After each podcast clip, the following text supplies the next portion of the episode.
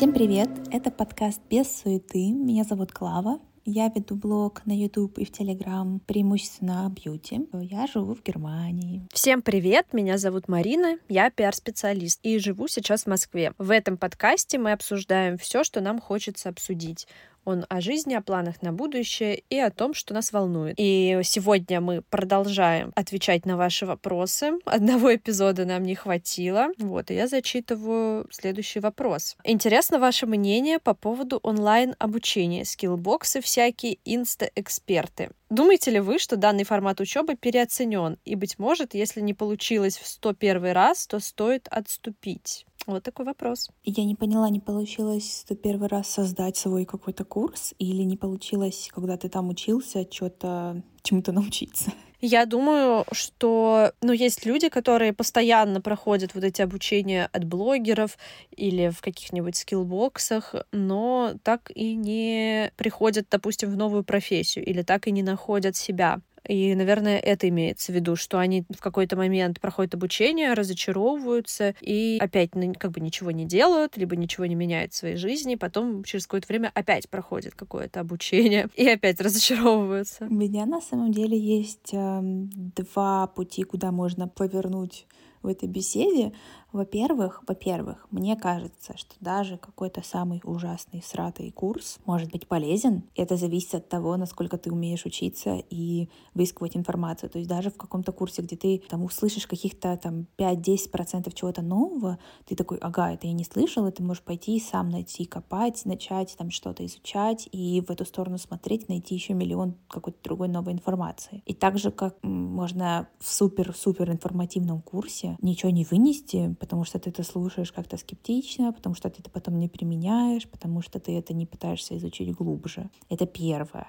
А второе, что, конечно, такое большое количество онлайн-курсов и всего-всего, и часто они некачественные. И если мы говорим о каких-то курсах от блогеров, то э, тут, в принципе, если это не какой-то блогер-эксперт, не знаю, там, макияж или что-то еще, или там по укладкам какой-то курс, или курс, я не знаю, по математике.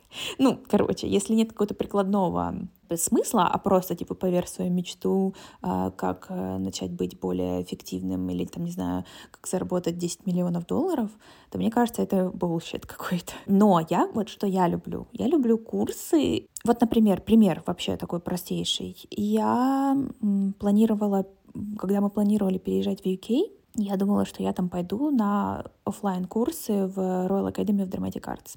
Ну и в целом я туда пыталась поступить и проходила собеседование и все такое. Но там очень крутые еще, помимо того, что там как бы учеба клевая, ну туда не поступишь, хрен поступишь, там 4 тысячи человек на 28 мест каждый год. Расскажи, что такое Royal Academy of Dramatic Arts. Может, кто-то не знает. Это драма-школа в Великобритании. Это одна из самых таких уважаемых, э, старых, известных э, школ, которая выпустила очень много крутых актеров. Это как бакалавриат в acting. Ну, там есть разные направления. Там есть, типа, stage performance, есть, типа, что ты работаешь именно за сценой, ну, не только именно на сцене, то есть ты можешь быть, как это, как это по-русски? Сейчас я скажу. Ну, типа, костюм-дизайн, вот, и все такое. Ну, естественно, самый популярный факультет — это актерское мастерство. И, ну, это, как обычное высшее образование. Туда сложно поступить, как и в другие школы в Великобритании тоже. Я вот подавалась в несколько школ, и во многих я получила отказ, но это не мудрено, я вообще без подготовки, без какой-то это делала. Вот, от одной жду еще ответ, там я прошла два этапа прослушиваний. Короче, не суть, это мы отвлеклись. Суть в том, что пока я это все делала, я подумала, а что меня останавливает сейчас пойти на онлайн-курсы от этих, эм, от этих универов, от этих драма-школ. И у них большое количество онлайн-курсов, которые очень крутые. Я пошла, и я, блин, вообще не жалею, и я считаю, что там так много было крутой информации, которую я дальше могу сама развивать и копать глубже, и так много крутых преподов, которые, ну, делились своим опытом, то есть у нас была одна преподавательница, а, ей, по-моему, 85 лет, она миллион лет играет во всех там, на самых крутых э, сценах во всем мире, и в Лондоне в том числе, у нее невероятный опыт, и, например, то, как она рассказала, как работать с шекспировскими текстами, Я просто слушала, и я, я думаю, ну вот я просто купила какой-то онлайн-курс, а тут получаю такую информацию от такого крутого специалиста. Ну, короче, просто курсы курсом рознь, и нужно понимать, куда ты идешь. Или, например, мой партнер зарегистрировался на курс в МФТИ, где очень крутые профессоры. То прям он годовой курс переподготовка, но он полностью идет онлайн, и там преподают очень, очень на высоком уровне математику, то есть там, эм, там все вот эти вот штуки типа программирования. Я плохо понимаю, что это вообще происходит там, но, короче, что там очень крутые преподы, и ты бы, может быть, не поступил бы сам в МФТИ, ни хрена, потому что, ну, как бы это жесть, как туда поступить. Но ты можешь купить такой курс, и тоже, если ты, как бы, э, не дурак, скажем так, и если у тебя есть желание учиться, мотивация, если ты не бросишь через два месяца, ты можешь с очень хорошими знаниями выйти из любой такой онлайн-программы. И это же касается и всяких скиллбоксов и всего. И да, говорят, там часто, часто бывает, это, знаешь, мем был год назад, типа, купила обучение на скиллбоксе, там, а, всем привет, а, мы, мы будем а, сейчас делать делать, ну вот это все. Бывает не очень качественное образование, но в целом все зависит в большей степени даже от вас. Короче, я не знаю, сумбурный ответ. Надеюсь, что вы поняли, что я имею в виду. Да, я поняла, я прекрасно поняла. У меня похожее мнение по поводу онлайн-образования, но мне есть еще что дополнить. Я не считаю, во-первых, отвечая на вопрос, нет, я не считаю, что все курсы мусорные и бесполезные. По поводу скиллбоксов и нотологии. Я вам советую, если вы хотите пройти какой-то курс на скиллбоксе или вот на какой-то такой известной платформе, посоветуйтесь с людьми, которые уже работают в этой сфере и спросите у них, что они думают по поводу этого курса, потому что очень часто люди, которые уже в этой индустрии, они в курсе, где учиться эффективно, полезно, они вам скажут самые крутые места, где получить эту профессию. Допустим, недавно, вот э, случай из моей жизни, я узнала, нет, если что, я не хотела стать этим специалистом, но мне просто стало интересно в какой-то момент, э, кто такой скрам-мастер и чем он занимается, и где этого учат. Просто потому что вот сейчас очень много вот эти, знаете, э, получи профессию в IT за три месяца, начни зарабатывать от 100 тысяч сразу после обучения в скиллбоксе. И, короче, есть такая э, профессия скрам-мастер. Клав, ты знаешь, кто это такой? Нет, я вообще не представляю. Мне кажется, что это со скраббукингом что-то связано. Типа ты клеишь книжки и цветочки. Нет, на самом деле это офигенная профессия, особенно для людей, которые любят общение, они такие многозадачные, но а вот они не любят там погружаться. Ты тут все не про меня. Любят общение многозадачное.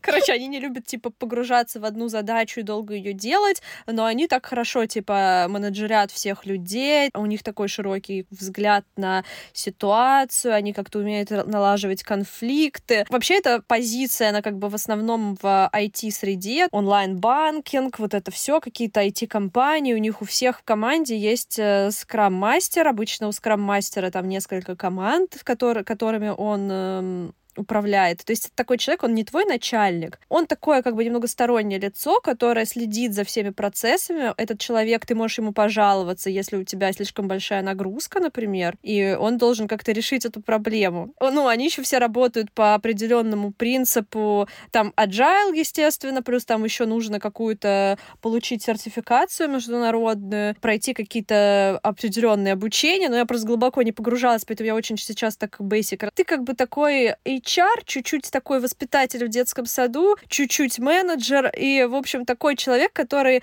делает всем в команде хорошо и следит, как бы, чтобы бизнес-процессы ну, были наиболее эффективными. Компанию вели к своей цели, но при этом и команда у тебя была довольна, не выгорала, все как бы были просто довольны всеми рабочими процессами.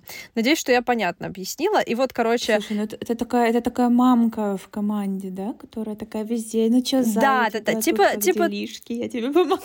Ну, типа того, но да, но там очень много, на самом деле, есть из agile, и там как бы не просто ты, типа, вась-вась, там поговорить как психолог в команде, как у вас могло сложиться впечатление.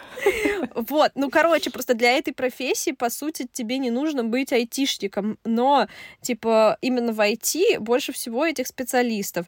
На них, на такого человека можно выучиться меньше, чем за год, ну, если ты сдаешь экзамен успешно, и достаточно высокая стартовая заработная плата. И после того, как ты, ну, даже начинающих на самом деле э, довольно охотно нанимают, понятно, что ты не будешь сразу получать э, большие деньги, но, как мне рассказали люди, которые уже являются там, типа, скраб-мастерами, ну, там, я не лично у них спросила, я спросила через другого человека, который знает много скрам-мастеров, а, что можно довольно быстро, ну, то есть за год ты, типа, ну, ты сначала поработал буквально полгода, допустим, на 70 тысяч, и потом сразу переходишь на 150, и, в принципе, дальше ты стабильно 200, и там 250 кому-то платят. Просто это такая немного работа, где нет особо прям какого-то суперкарьерного роста, но ты стабильно получаешь очень хорошие деньги, даже в целом, ну, для Москвы. И плюс эта работа, ее плюс в том, что она может быть удаленная, очень много где это полная удаленка.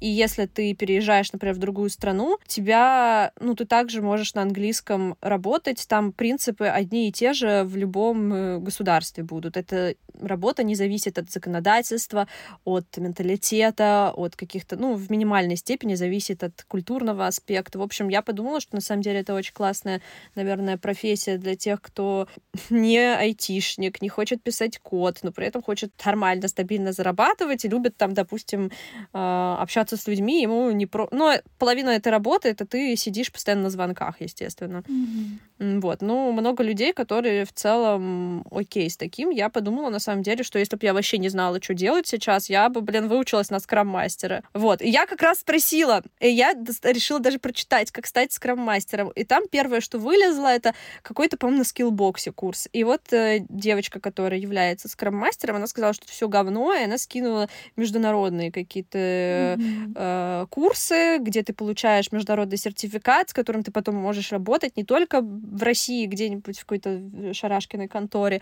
но в целом ты будешь универсальным специалистом. Ну, ты заканчиваешь это, получаешь какой-то опыт, и все у тебя хорошо. вот. Э, боже мой, так долго держала в себе эту информацию, хотела с кем-нибудь поделиться. Вот, я не понимаю, почему так мало вообще курсов про Боже, я первый раз вообще слышу об этом. Почему ты про это не Мне кажется, это очень интересно. И почему-то очень мало рекламируют именно вот это направление. Очень много, блин, научись писать на Java, чем-нибудь еще, блин. Почему вы это не рекламируете? Мне кажется, много людей бы захотели стать скрам-мастерами. А уже а нету еще вот этого типа игры слов не скрам, а скам-мастера? Типа? Возможно, есть. По поводу инста-экспертов, тут э, как бы тоже инста-эксперт инста-эксперту рознь. То есть я бы не пошла учиться у кого-то в Инстаграме там психологии, допустим, или какие-то курсы личностного роста, но это какой-то бред, если честно.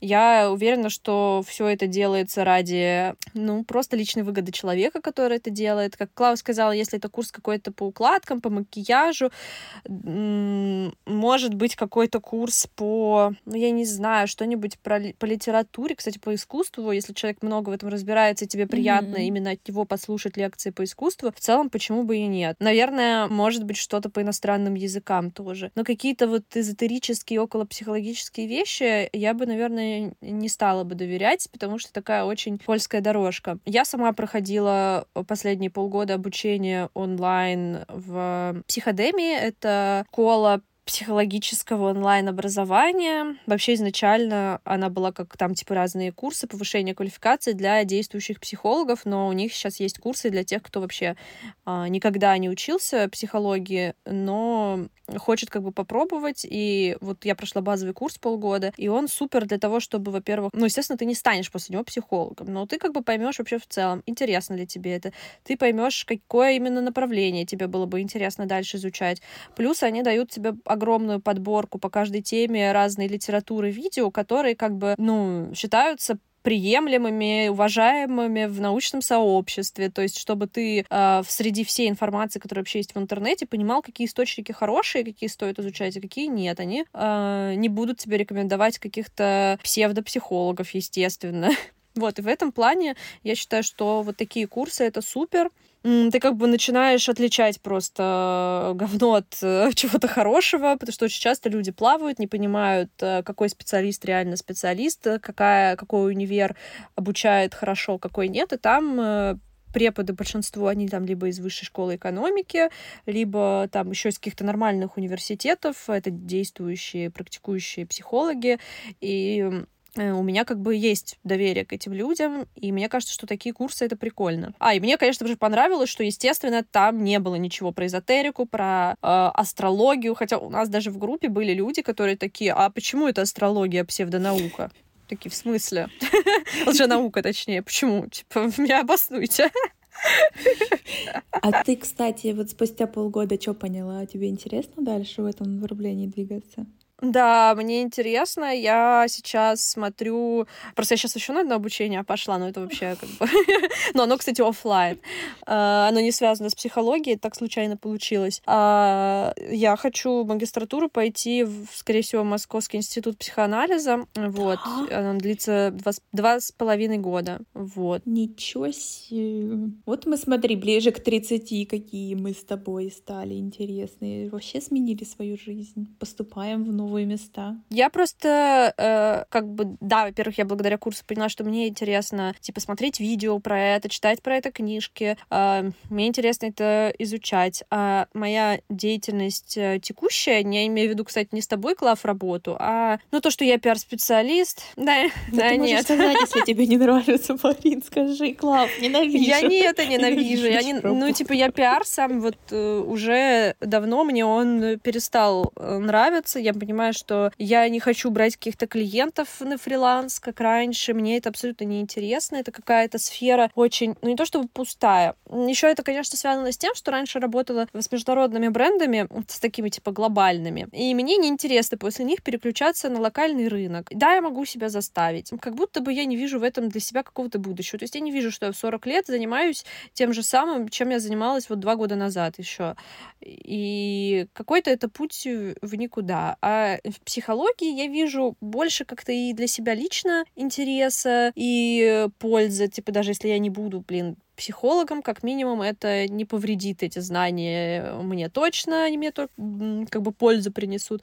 Во-вторых, эта сфера, эти знания, они, мне кажется, много применимы и в каких-то смежных сферах. В общем, я думаю, что можно найти этому применение. По крайней мере, мне это интересно. В общем, вот что я про это думаю. Ты бы, смог, ты бы смогла консультировать людей? Ну, надо, надо попробовать. Типа, по-любому в процессе учебы там, типа, есть такие демонстрационные определенные, во-первых, сессии, во-вторых, ты себя пробуешь в роли психолога-консультанта, вы потом обсуждаете это с одногруппниками, и, типа, там, по-моему, по мини-группам вы работаете, и там, типа, вы друг друга, вы друг за другом наблюдаете сначала какую-то консультацию, потом вы все это обсуждаете. В целом, мне кажется, это прикольно, я бы хотела попробовать. Понятно, что, ну, от этого могут быть разные эмоции ощущения, но пока что мне это интересно, и хотелось бы попробовать. Вот, но это, я, я бы не рекомендовала учиться этому у блогеров, вы уже поняли, наверное.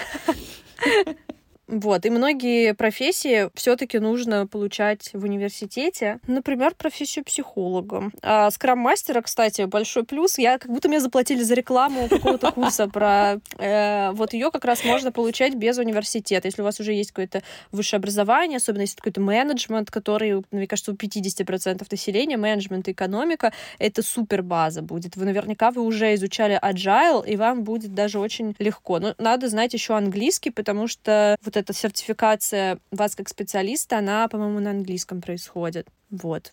Прикинь, кто-то послушает и станет после этого скрам-мастером. Замечательно, Марин. Кто-то послушает и станет... Ты точно не, не грежешь, что кто-то послушает и станет актером. Поступать в драмашколу. Мне кажется, мы не ответили на вторую часть вопроса. Как вы думаете, если не получилось в 101 раз, стоит ли отступать? Мне кажется, что нужно определить, какие у вас цели. Типа, иногда, прежде чем пойти, наверное, на кого-то поучиться, нужно понять, что вам... Сейчас, возможно, сама себе противоречу. В общем, нужно понять, что вам вообще интересно. Возможно, у вас какое-то сопротивление вообще к работе. Вы, возможно, просто не хотите работать. Вот я не хочу, на самом деле, работать. Это нормально, я тоже не хочу. Да. Вообще не хочу И, возможно, у вас еще завышенные ожидания. То есть не, после нету курса, после которого вы сразу войдете вот так вот легко в профессию и станете специалистом, что бы вам не обещали. Даже если это хороший курс, курс. Ну, допустим, я прошла полгода основу психологии, и от этого не стала психологом. И я, конечно, ну, я получила знания, я получила просто как бы дальнейший план действий, можно сказать, я получила, потому что я знаю, например, куда можно пойти поучиться, я знаю, сколько усилий надо приложить, чтобы туда пойти поучиться, сколько усилий нужно приложить, чтобы в другое место пойти поучиться. В целом, наверное, нужно делать маленькие шаги и не останавливаться после того, как вы прошли обучение, просто не опускать руки.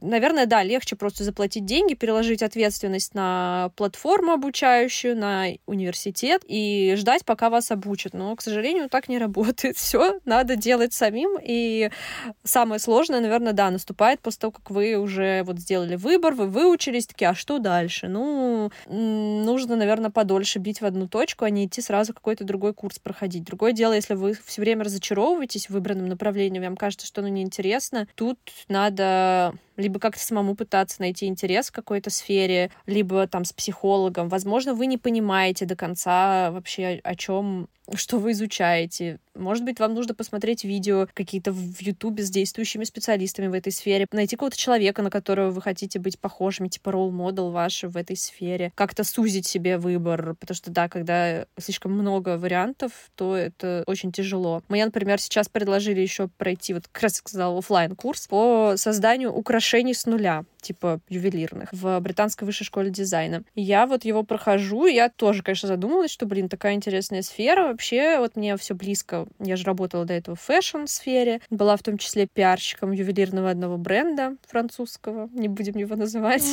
Его все равно нет в России больше. Если бы я тоже была сейчас, вот, может быть, в одиннадцатом классе, я бы вообще пошла на это направление и связала бы свою жизнь с чем-то таким более творческим. Но вот я, в принципе, уже сделала выбор, что я хочу все-таки на психологию пойти учиться. И я такая, типа, нет, я не буду от этого выбора отступать, э, просто потому что да даже не знаю, как это аргументировать, просто не буду. Я такой человек, который вот, я уже выбрала это, я уже знаю, что мне это интересно, но можно же, конечно, сейчас начать метаться, начать еще какой-то другой курс проходить, но так и проведешь пять лет э, а, в обучениях разных, но так и не начнешь ни на чем зарабатывать деньги. А я все-таки хочу, чтобы мне моя деятельность приносила какой-то доход. Понимаю. Я закончила свою речь.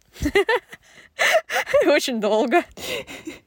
Ну, она была интересная. Я не думаю, что кто-то жалуется на наши долгие речи. Вот. А как ты думаешь, э, вот если не получилось в 101 раз, стоит ли отступать? Отчасти думаю, что это одно из моих сильных качеств, и то, что мне помогает что-то вообще добиваться. Я считаю, что никогда нельзя отступать. Ну, типа, ну, главное знать, что ты действительно этого хочешь и понимать, куда ты mm-hmm. идешь. Но вот м- главное иметь такой mindset, что, типа, очень важно быть э, терпеливым. И причем терпеливость — это вот не просто ожидание чего-то. Я жду, когда что-то хорошее случится. Я жду, когда меня возьмут на работу. Я жду, когда начну зарабатывать миллионы. Нет, это не про это. Это про то, что ты просто каждый день что-то делаешь для этого, и и ты каждый день на шаг ближе. Ты просто уверен в своем успехе, и каждый день на шаг к нему ближе. И от этого намного легче жить становится. Ты не ждешь, что у тебя завтра случится какой-то успех, завтра ты уже начнешь работать по своей новой профессии или что-то такое. Ты просто на шаг к этому ближе каждый день.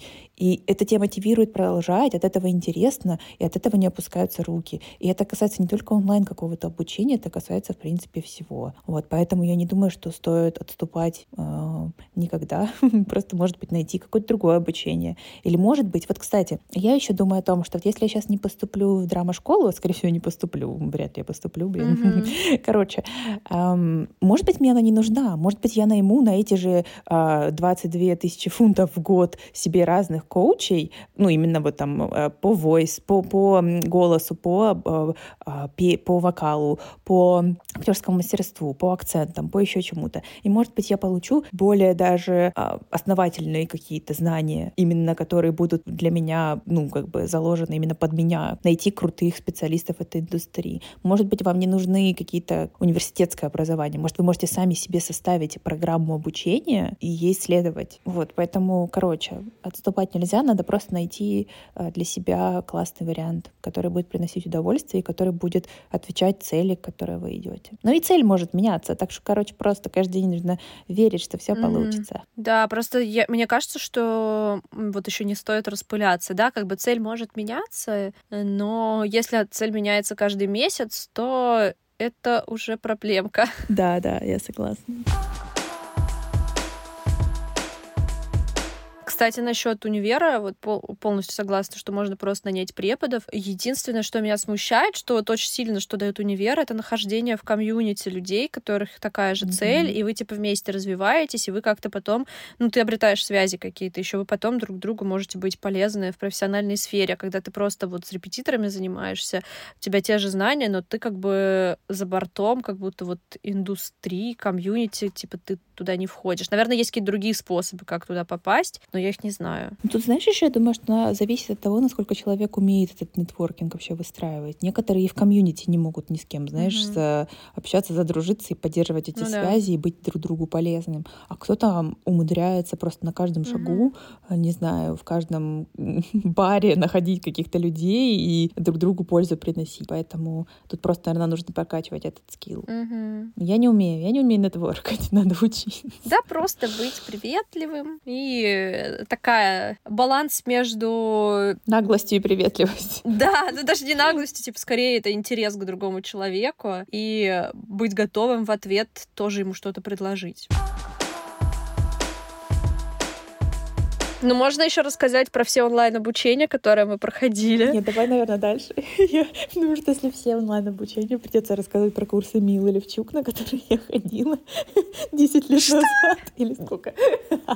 Блин, это было бы очень интересно. Кстати, знаешь что? Ну, конечно, сейчас это же зашквар. И я бы никогда... А это будет? Подожди, это, это вырезается Ну, не знаю, я могу рассказать. Мне не... Ну, как бы мне не стрёмно, это смешно. А, но, короче, я тогда вообще не была близка ни к какой психологии, ни к чему. И просто у меня все время были проблемы в отношениях. Со всеми моими парнями одна и та же проблема была. Я думала, что не так, я не умею строить отношения. Это было 8 или 9 лет назад. Она только начинала, я буквально там в первом потоке на ее курсе была. И я такая, о боже, Мила Левчук. Сначала я, короче, взяла все ее посты, почти все, я переписывала, у нее была тетрадочка. Я их записывала, такая, так, вот это хороший совет, вот этот хороший совет, вот это будем применять. И вот кроме шуток, кроме шуток, понятно, что там много зашквара и какого-то бреда, но есть некоторые вещи, которые просто своими словами до меня достучались, как бы, как себя стоит ценить. Ну, типа, не в том, что нужно какие-то устраивать там масленицы, выражаясь ее э, лексиконом, там какие-то динамики кого-то или какие-то применять игры, а просто самое главное, что я туда вынесла, и на самом деле это очень сильно мне помогло, то, блин, надо себя ценить и не позволять к себе дебильного отношения. И это вот первое мое знакомство с границами и то, что я приобрела туда скилл, а, как со мной можно, как со мной нельзя, вот это прям, да, это очень сильно, и это повлияло в том числе на отношения, да, не только отношения романтические, отношения со всеми людьми. Я поняла, что я не должна всем прислуживать, я не должна там э, терпеть какие-то штуки. Так что курс Милы Левчук, я его не рекомендую, потому что много бреда, и я, я сейчас читаю, что много чего э, совсем не так, не так, как, короче, я себе представляю отношения, а, но именно вот с точки зрения какого-то ощущения себя и своих границ это для меня было полезно. Вот на тот момент для 20-летней, там, или сколько мне было Клавы, которая вообще такая «А, в токсичной среде выросшей, а, с очень сильно абьюзивным братом, я не умела строить отношения, мне нужно было, чтобы кто-то мне сказал, ну, что вот так, так с тобой нельзя. Вот. Так что, видите, я просто умею из всего вытащить полезное, как бы, из каждого э, зашкварного обучения. Но, кстати, больше ничего не было такого зашкварного, прям сильно. Прикол. На курсы Блиновской я не ходила, кстати, хотя мои подружки ходили. Да, у меня тоже многие подружки ходили, и у всех были хорошие отзывы. И мне самая смешная история для меня, это как мои подружки запускали шарики в самом конце. Они рассказали, что это был какой-то кринж, что я такие, типа, что шарики зацепились за какие-то провода, там, короче, они куда-то не улетели, ну, там, короче, какой-то сюр. Они исполнили в итоге свои желания? Мне кажется, нет. Кла- Клава стала женщиной плюс, а мы переходим к следующему вопросу. Я, кстати, конкретная женщина минус, потому что я... Ладно, это другая история. Ну хорошо, что не ноль, извините. Женщина ноль. Зеро. Ой, мне кажется, мы две темы максимум раз... Знаешь, что меня в школе да. дразнили зеро, потому что у меня грудь поздно начала расти. Типа, у меня не было груди, типа зеро. Жесть. Злые дети, злые дети. Офигеть. У нас, кстати, никого за сиськи не дразнили в школе. Следующий вопрос. Как, переехав, чувствовать себя собой, не потерять себя? Ну, тут еще есть вопросы. Все о Германии. Как к русским относится? Как быт устроен? Что вкусно из еды? Сильно ли изменился распорядок дня и в целом ощущения? Иммиграция. Было ли такое, что, переехав в другую страну с иным менталитетом, накрывала депрессия и тоска по корням. Так, короче, реально много вопросов про Германию и про переезд. Я готова рассказать. Ну да, как Обычно. чувствовать себя собой, не потерять себя. И все о Германии. Короче, все о Германии не знаю, потому что я живу на одном, э, на одной улице, хожу в супермаркет, хожу за дёнерами и за посылками, больше никуда почти не хожу. Но, во-первых, как не потерять себя? Не скажу, что я себя находила, в принципе, когда-нибудь.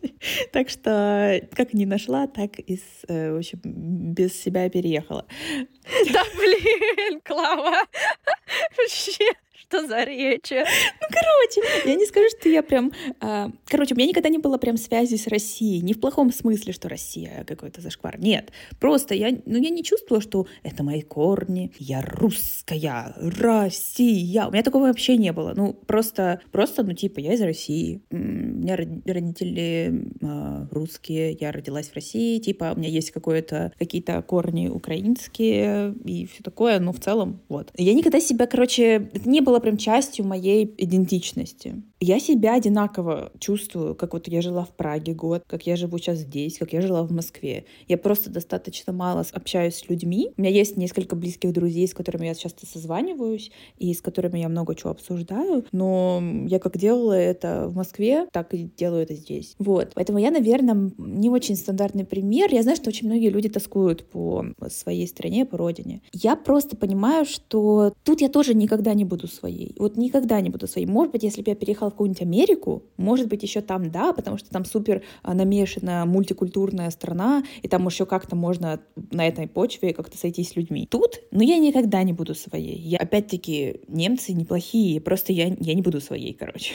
Они другие. Ну, типа, я не знаю, как, что нужно делать. У меня есть подружка, которая э, немка, она гражданка. То есть она русская, но она получила гражданство здесь, и все, она знает язык, но она вообще не интегрирована в это общество. Но это зависит не, даже не от того, сколько ты тут живешь. Это просто от человека зависит. Я думаю, что важнее находить вот это чувство принадлежности, чувство вообще того, кто ты внутри себя, чтобы это не, не зависело от внешних факторов, типа от стороны, где ты живешь, от комьюнити, от того, в каком ты социальном классе и все такое. Короче, ты должна быть кайфово с собой, у тебя есть свои какие-то друзья, свои люди, ты можешь найти приятное какое-то общение, где бы ты ни был, и вот и все. Наверное, это единственный э, способ не сойти с ума и не чувствовать себя совсем уж одиноко. Вот. Потому что, ну да, за рубежом ты вряд ли когда-то полностью интегрируешься. Но другой вопрос, что еще не нужно, наверное, об этом думать вообще. Я вообще обычно не думаю об этом. Я просто иду в магазин, я просто покупаю булочки. Я не думаю о том, что я здесь чужая. А вот в моем родном городе там тетя Маша в булочной меня знала. Не, я просто, ну как бы, короче, не, не привязываюсь к этому эмоционально, и все хорошо. Да, вот мне кажется, что это от каких-то внутренних комплексов, что как бы они, они, типа, немцы или любая другая там нация, думают про тебя что-то плохо, потому что ты не такой, как они. И это вообще не так. Это как бы ты про себя сам почему-то плохо думаешь и сравниваешь себя с ими. Я да, уезжала на полгода на учебу как-то давно. Вот в прошлом году я 9 месяцев провела в путешествиях. И, естественно, я была очень много раз иностранцем в чужой среде. У меня тоже как бы нету такого ощущения, вот что я какая-то не такая, мне надо как-то, не знаю, притвориться, что я как они, не знаю, просто воспринимала все, что, ну, это прикольный опыт, это, типа, моя жизнь. А многим людям, наоборот, с кем я сталкивалась там из местных, было интересно, как так получилось, что я вот сейчас э, у них нахожусь. Если бы я где-то жила там уже дольше на ПМЖ, я думаю, что что, ну да, естественно, ты по каким-то вещам скучаешь, по какому-то комфорту, который был в той жизни, но ты постепенно находишь новый какой-то комфорт, новые вещи. Если ты опять переедешь, ты уже, может быть, будешь скучать по этим вещам. В общем, надо себя как-то обеспечить вот какими-то вещами, от которых ты получаешь удовольствие. И, наверное, очень важно общение. Кому-то важно вот именно чувствовать себя интегрированным. Ну, тогда, наверное, стоит э, на работе или где-то еще искать вот эти вот связи, пытаться как-то подружиться с людьми местными именно. Я знаю, что это часто бывает очень тяжело, но вообще, с другой стороны, ну, может быть, это и не нужно вот именно в таком ключе. В, в целом просто важно общение какое-то чаще всего. И люди, насколько я знаю, обычно знакомятся на каких-то языковых курсах, на каких с какими-то такими же людьми, которые примерно в такой же ситуации. И ну, в этом случае они в целом не страдают, наверное, от одиночества. Если ты как бы чувствуешь себя одиноким, но ничего не делаешь для того, чтобы не испытывать это чувство, сидишь дома, просто страдаешь и скучаешь по борщу, допустим. Но это... Ой, как я хочу борща, кошмар. Я захотела борща, а Марина что сделала? Кстати, э, кстати, я после вот того года, когда я путешествовала, я вернулась, и я гораздо чаще стала какие-то русские приколюхи понимать. Вот раньше у меня вообще не было никакой вообще тоски, любви к, не знаю, там, каким-то продуктам определенным. Ну, красную икру только, наверное. А тут мне прям я начала получать кайф от того, что я там типа сырники сейчас поем, да, или там мы дра... драники с оливьешкой сейчас приготовим. И я такая думала, а, я еще была в Питере, и я специально там ходила в такие столовые номер один с русской едой, там за 300 рублей, офигенный просто стол, типа у тебя там оливьешечка, борщ, компот. Я такая думаю, ох, Русь. Кстати, тоже я очень скучаю по еде. Мне надо очень хочется оливье, Наполеон мне хочется. Или mm-hmm. вот борщ, борщ, кошмар. Да, Наполеон. Не, на самом деле, ну, ну, видишь, я, в принципе, могу это все, наверное, mm-hmm. приготовить здесь, но я не готовлю, и мне лень. Я просто mm-hmm. жду, когда я поеду домой. Mm-hmm. Может, мама мне... Ну, вот так же я, например, была недавно в Париже, и я там, в принципе, не меньше удовольствия получаю от того, что я ем, блин, тартар или там какую-то, не знаю, улитки. Мне это тоже приносит дикое удовольствие. Я не думаю в этот момент, что ну, наш-то борщ-то лучше. Нет, везде как бы... Везде свои плюсы. Мне кажется, мне вообще нравится разнообразие. И важен сам доступ как бы к этим вещам. Ну и да, правильно, ты же сама можешь, по идее, борщ приготовить. Просто, ну, да. немного лень. Не так сильно хочу. Да. Ну, наверное, если бы ты очень по нему скучала, да, ты бы его приготовила. А продолжая про Германию вопросы, как к русским относятся, как быт устроен, что вкусно из еды, сильно ли изменился распорядок дня и в целом ощущения? Да, по порядку, по порядку, как к русским Как относятся, относятся к русским? Нормально. Ну, типа, вообще никакого... То есть если честно, я сама не кричу о том, что я русская, потому что тут очень много украинцев. И, ну, ты не идешь такой с русским флагом, как бы просто в руках и кричишь «я русский». Хотя раньше просто замечательное было отношение к русским, и прям типа «вау, русский, это прикольно». Сейчас только лишь из-за того, что здесь много украинцев, ты видишь много украинских там женщин с детьми, и ты понимаешь, что, скорее всего, их мужчины на войне, как бы, и, ну, типа, это странно описать. Ты чувствуешь какую-то свою вину, хотя ты вроде ничего не делал, но ты mm-hmm. такой типа, я как бы не знаю, как себя чувствовать. И ты понимаешь, что ты тоже иммигрант, и раз ты здесь, ты не поддерживаешь то, что там происходит, но все равно ты намного в более крутых условиях. То есть мы переехали по голубой карте. Это значит, что у нас а, хорошая заработная плата, и то, э, что мы, в принципе, уже в хороших условиях. А мы вот, например, где-нибудь в банкомате встречаем людей и понимаем, что они украинцы, начинаем с ними разговаривать, они совершенно нормально нормально относятся, но они рассказывают, что они там э, как-то бежали там через какую-то границу, перелазили, что они в статусе беженцев, что они живут там в каком-то социальном жилье, что они не могли найти работу там э, почти год. И ты понимаешь, что, ну, блин, ну, ты, ты чувствуешь себя не, не, не ло... вину ты чувствуешь, блин, да. И, то есть, в принципе, к русским нормальное отношение. Ну, мы, например, пошли, нужно найти своего house arts, это типа домашний врач, как терапевт домашний, прежде чем идти к какому-то uh-huh. другому врачу, он тебе дает направление. И я такая, надо найти на русском языке, потому что сложности возникают, даже на английском, ну, не все на 100% хорошо говорят.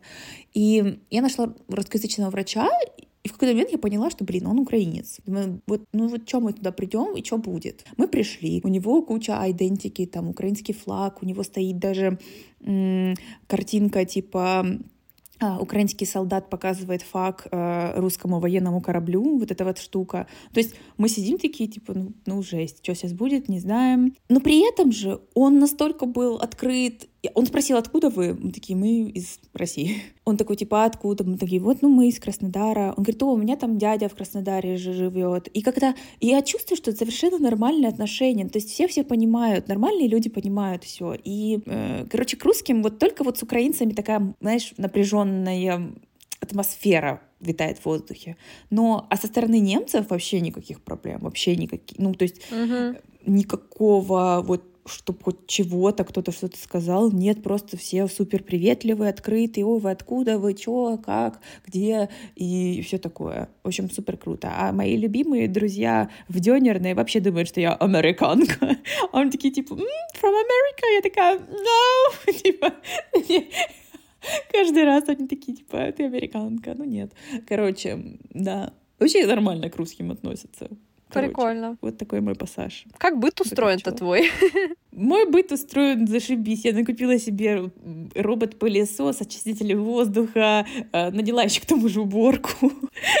И мой быт замечательно устроен. Я просыпаюсь, прекрасно себя чувствую. Тут всегда очень ярко. Я не знаю, погода просто зашибись, такое яркое небо и какой-то, я не знаю, чистый воздух. И вот это вот контраст зелени и голубого неба просто радует прекрасно. Птички поют, а быт комфортный, все под рукой. Но мы просто живем в маленьком городе, пока мы ждем, чтобы нам полностью все документы уже выдали, может быть, дальше мы куда-то переедем. Вот. Э, и здесь, по сути, ничего такого особо нет, но тут можно просто погулять в центре. Только город красивый, милый, то есть традиционный такой европейский город. А, тут даже есть прикольные рестораны, например, есть мишленовские рестораны, мы ходили туда. То есть есть чем развлечься, в принципе, но я просто такая не супер развлекательная персона, мне зашибись дома сидеть, тем более очень хорошую квартиру мы сняли, большую, светлую, в хорошем, приятном доме, и мне ничего не надо. Реви — это супермаркет под рукой, я в него хожу и просто чудесно себя чувствую. И в дёнерную. Доставки летят со скоростью Не, кстати, света. доставки я тут заказывала. Вот это, кстати, единственное большое изменение в образе жизни, потому что в Москве были доставки два раза в день стабильно из любого ресторана что, что хочешь. Мы жили напротив Mushrooms, и мы просто каждый день заказывали из Mushrooms, потому что привозили все нам за 15 минут. И, а тут ты типа такой и как бы, чё, ну, заказывали пару раз в Макдональдс, еще нашли достаточно вкусные бургеры тут, тоже их заказываем. А кроме этого, ну чё, не, доставка тут не очень, кстати. За дёнерами хожу. Хожу за дёнерами. Так и питаюсь. Так, бы. ну, тогда ты уже, получается, ответила на следующий вопрос, что вкусного из еды. Я услышала только дёнеры, если честно. Пять, пять или шесть раз. потому что они очень вкусные. А, ладно, нет, это такое, э, как бы, если это прям жесткая еда. А вообще вкусного, блин, я не знаю, как это описать, не все это понимают, но я Короче, тут очень вкусные продукты. Вот просто ты берешь молочные продукты, и они вообще другие. Ну, конечно, я там скучаю по творожку, которого здесь нет. Это в творог, да. Но вот даже молоко, сыры. Про сыры я вообще молчу. Ну, типа, естественно, в России не осталось никаких сыров нормальных. Извините, но это правда. Но как бы... И ты покупаешь и просто думаешь, боже, вот это сыр, типа, вот это хорошо. И совсем какие-то другие ощущения. С мясом тут проблемки. Тут как-то оно очень дорогое, его, ну, типа, мало. Э, то есть вот раньше мы много покупали стейков, а сейчас они есть, но они какие-то не очень. Ну, короче, очень много рыбы ем, потому что просто тоже удобно покупать. Она очень-очень свежая, вкусная. Здесь недорогая, кстати. Эм, ну и всякие сладкие приколюхи. Кстати, знаете, что я страдаю прям жестко? Тут нет чипсов с беконом. Ну, типа, я не могу найти их в ближайшем, ближайших, я не знаю, может, какие-то веган, веганы нажаловались, и типа чипсы с беконом не продаются. Ну, как так? Чипсы с беконом мне нужны. Я очень хочу чипсы с беконом. Так, эм... понятно. Я просто не помню, когда ела последний раз. Но я просто не, не фанат чипсов. Мне кажется, я последний раз ела чипсы, когда ты мне пакет картошки приносила. Да, я ем чипсы каждый день. Ну ладно. Я просто вообще их не ем. Тебе не очень, ну, не, не люблю. Ну, типа, мне, если она будет, будет пакет, кто-то предлагает, я поем, а типа сама вообще никогда не покупаю. Просто нет привычки. Ну да, это все Да, привычка, вот это так. привычка, сто процентов, да. Вот я люблю конфетки. Конфетки какие-нибудь каждый день ем. Мгм. Сейчас у меня есть конфетки, которые называются Марина. Ух ты. Да. А нет, того, чтобы укачивала, может быть, знаешь, есть такие, типа... Не-не-не, их еще сделала ИП Марина какая-то. Я угораю. От Марины для Марины. Да. Еще тут очень... А, вот еще, если... Ну, это тоже молочные продукты, например, мороженое. Вот если вы покупаете мороженое в России, типа Baskin Robbins, это вообще несравнимо с тем, какой Baskin Robbins в Европе. Я не знаю почему. Или Häagen-Dazs. Или, ну, Ben & Jerry's в России не продается, по-моему. Ну, типа, вот просто другое мороженое. Я не знаю, как это... Почему. Mövenpick. Вот они, они другие на вкус, и они вкусные, да, конечно. И да, я много ем мороженого. Не могу ничего сказать, я не помню, когда... Я просто последний раз Baskin Robbins ела в Португалии, и, и Мовен Пик я ела, типа, в Дубае. А я в России просто заказываю вкусвиле все, и поэтому нельзя сравнить. Да. Кстати, по вкусвиллу я Ну, скучаю. Вкусвилл, зашибись. Да, вкусвилл обожаю. А мы еще вчера заказали продукты первый раз из экомаркета. Очень вкусные яйца, жесть вообще. И помидоры просто как в ресторанах. Вот, э, ну, единственное просто место, где вкусные помидоры, это в ресторане. Ну и, возможно, у кого-то на даче. И вот в экомаркете очень вкусные помидоры. Просто... о. У меня есть друг, он помидорный сомелье, и он знает, где в Москве покупать очень вкусные помидоры по шкале 10 на 10 баллов. Вау. Я могу, А, я для тебя узнаю, Марин. Да, узнаю узнай, тебя. пожалуйста, узнай, пожалуйста, да. Мне, мне очень надо. Ну вот вроде на Даниловском, говорят, э, неплохие. Просто Нет, нужно... есть, есть секретные места, есть секретные М, места. Хорошо. Хорошо, буду ждать эту информацию. Сильно ли изменился распорядок дня и в целом ощущения? Ам, мне меньше суеты стало. Вот наш подкаст без суеты, вот моя жизнь теперь вообще без суеты практически. Да, изменился распорядок дня, Мгм, очень мгм. спокойно мне все. В Москве очень была какая-то повышенная тревожность. Я не знаю, с чем это было связано. Во-первых, возможно, с тем, что мы жили прям в центре, в центре, на большой Якиманке. Уже можно говорить, где я живу, потому что никто туда не придет. Вот. э, И как бы, ну, ощущалось, что я просто там, ну, вот это вот от Якиманки этот шум, эти постоянные колокола, э, из нашего окна было видно 12 церквей, и постоянно мне казалось, что я просто какая-то экскурсия православная Русь, еще плюс этот шум, плюс какие-то курьеры, которые постоянно звонят в дверь и приходят. Ну, короче, был какое-то м, какое-то сумасшествие было там. Я не знаю, ну, чисто мною так это воспринималось. В целом на меня очень сильно влияет обстановка вокруг. Я, э, видимо, Халю Сенсачеферсон, ну, знаете, вот этот вот модные выражения сейчас. Ну, я, ну, как бы без шуток, если реально вот вокруг шум на меня влияет. А здесь просто тишина, э, спокойствие, и поэтому и распорядок дня какой-то более расслабленный, спокойный, без напряга, Без суеты. без суеты. Living my best life. И на этой ноте я предлагаю закончить наш выпуск. Мы опять обсудили два вопроса. Даже не, не знаю, когда мы закончим отвечать на вопросы из этой ветки. Ну, мне кажется, неплохо так. Такой формат. Мы просто отвечаем подробно на два вопроса в одном выпуске. Мне кажется, супер. В следующий раз Мгм. Да, надеюсь, что вам было интересно. Мне, знаешь, кажется, что, возможно, это наша фишка с тобой, Марин. Просто у нас есть какие-то мнения на какой-то счет. У нас есть Мгм. опыт неплохой какой-то в целом. Он не супер какой-то, вау, у меня опыт, мы не снобы. Мы просто по-своему рассказываем про какие-то свои штуки из жизни. Может быть, это для кого-то приятно. Я согласна, но я думаю, что мы все-таки еще продолжим приглашать гостей. Например, мне было бы очень интересно еще сделать, наверное, выпуск про Германию, и твоим читателям тоже мы бы позвали туда нашу общую знакомую, ну, которая живет в Берлине, и мне кажется, было бы прикольно э, сравнить ваш опыт, потому что мне кажется, у нее абсолютно э, другой Абсолютно опыт, другой, да. да. Она Вот. там ходит по кинки-вечеринкам, да. Да, там но она, весело. да, просто вдруг живет не в маленьком городке, как ты, она в Берлине. Так что, может быть, следующий выпуск, кстати, про это сделаем. Да. Вот, Да. спасибо, что слушали. Подписывайтесь на наш подкаст на всех платформах. Подписывайтесь на Клавин канал в Телеграме без сует... без суета. И на канал подкаста без суеты. На YouTube канал тоже подписывайтесь, Клау Гольман. Везде подписывайтесь. Оставляйте комментарии. Если вы хотите еще, чтобы мы осветили какой-то вопрос, вы можете а, задать в комментариях а, свой вопрос, мы обязательно на него, скорее всего, мы на него ответим в подкасте. В десятой серии. Да, в десятой серии. И желаем всем хорошего дня. Да, а я пошла за дёнером. Пока! Пока!